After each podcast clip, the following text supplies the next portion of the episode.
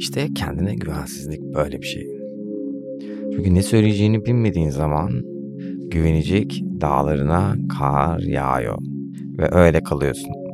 Ne desen, ne desen, neden bahsetsen de kendi kendine de mantıklı gelse söylediğin şeyler, söylerken kendini iyi de hissetsen, ezbere mesela söylemediğini düşünsen.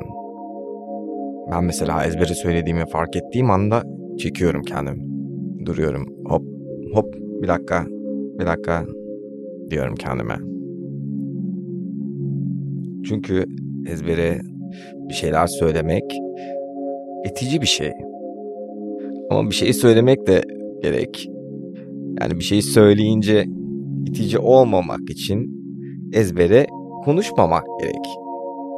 Ezbere konuşmamak için meraklı olmak gerek. Meraklı olmak içinse cesaretli olmak gerek. Cesaretli olmak içinse ne gerek? Özgüven nedir yani? Nasıl bir yerden geliyor? Çünkü ezbere olan bir şey özgüven sana verse ne yazar? Vermese ne yazar yani? Anladın mı? O yüzden dinlemeyin ezberi. Ne diyorduk? Cesaret. Cesaret nereden gelir? Düşün bakalım. Vallahi bilmiyorum. Cesaret nereden gelir? Cesaret karakterden mi gelir? Cesaret gerek yok aslında. Sadece ya tabii ki de cesarete gerek var. Ama nasıl bir cesaretten bahsediyoruz? Yani bana açıkla cesareti. Nedir yani cesaret? Kendi kendine tamamen açık olabilmek midir acaba? Bu cesaret midir? Evet, belki de cesarettir kendi kendine tamamen açık olabildiğin zaman.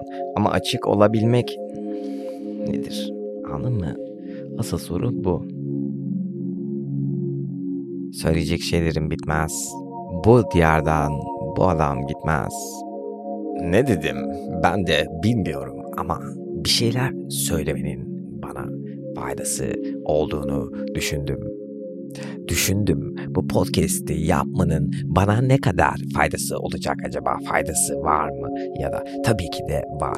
Bir şey yapıyorum ama şu anda var mı? Şu anda da var. Şu anda da var. Her anda var. Niye ama? Niye var? Bir podcast'i yapmanın bir insan için anlamı nedir? Ben mesela kendim cevap verecek olursam bu podcast'i yapmanın anlamı demek. Yani şahsen müzik yaptığım dönemde de daha farklı hissetmiyordum şu anda podcast yaptığımdan. Sadece burada biraz daha iyi ifade edebildiğimi düşünüyorum kendimi.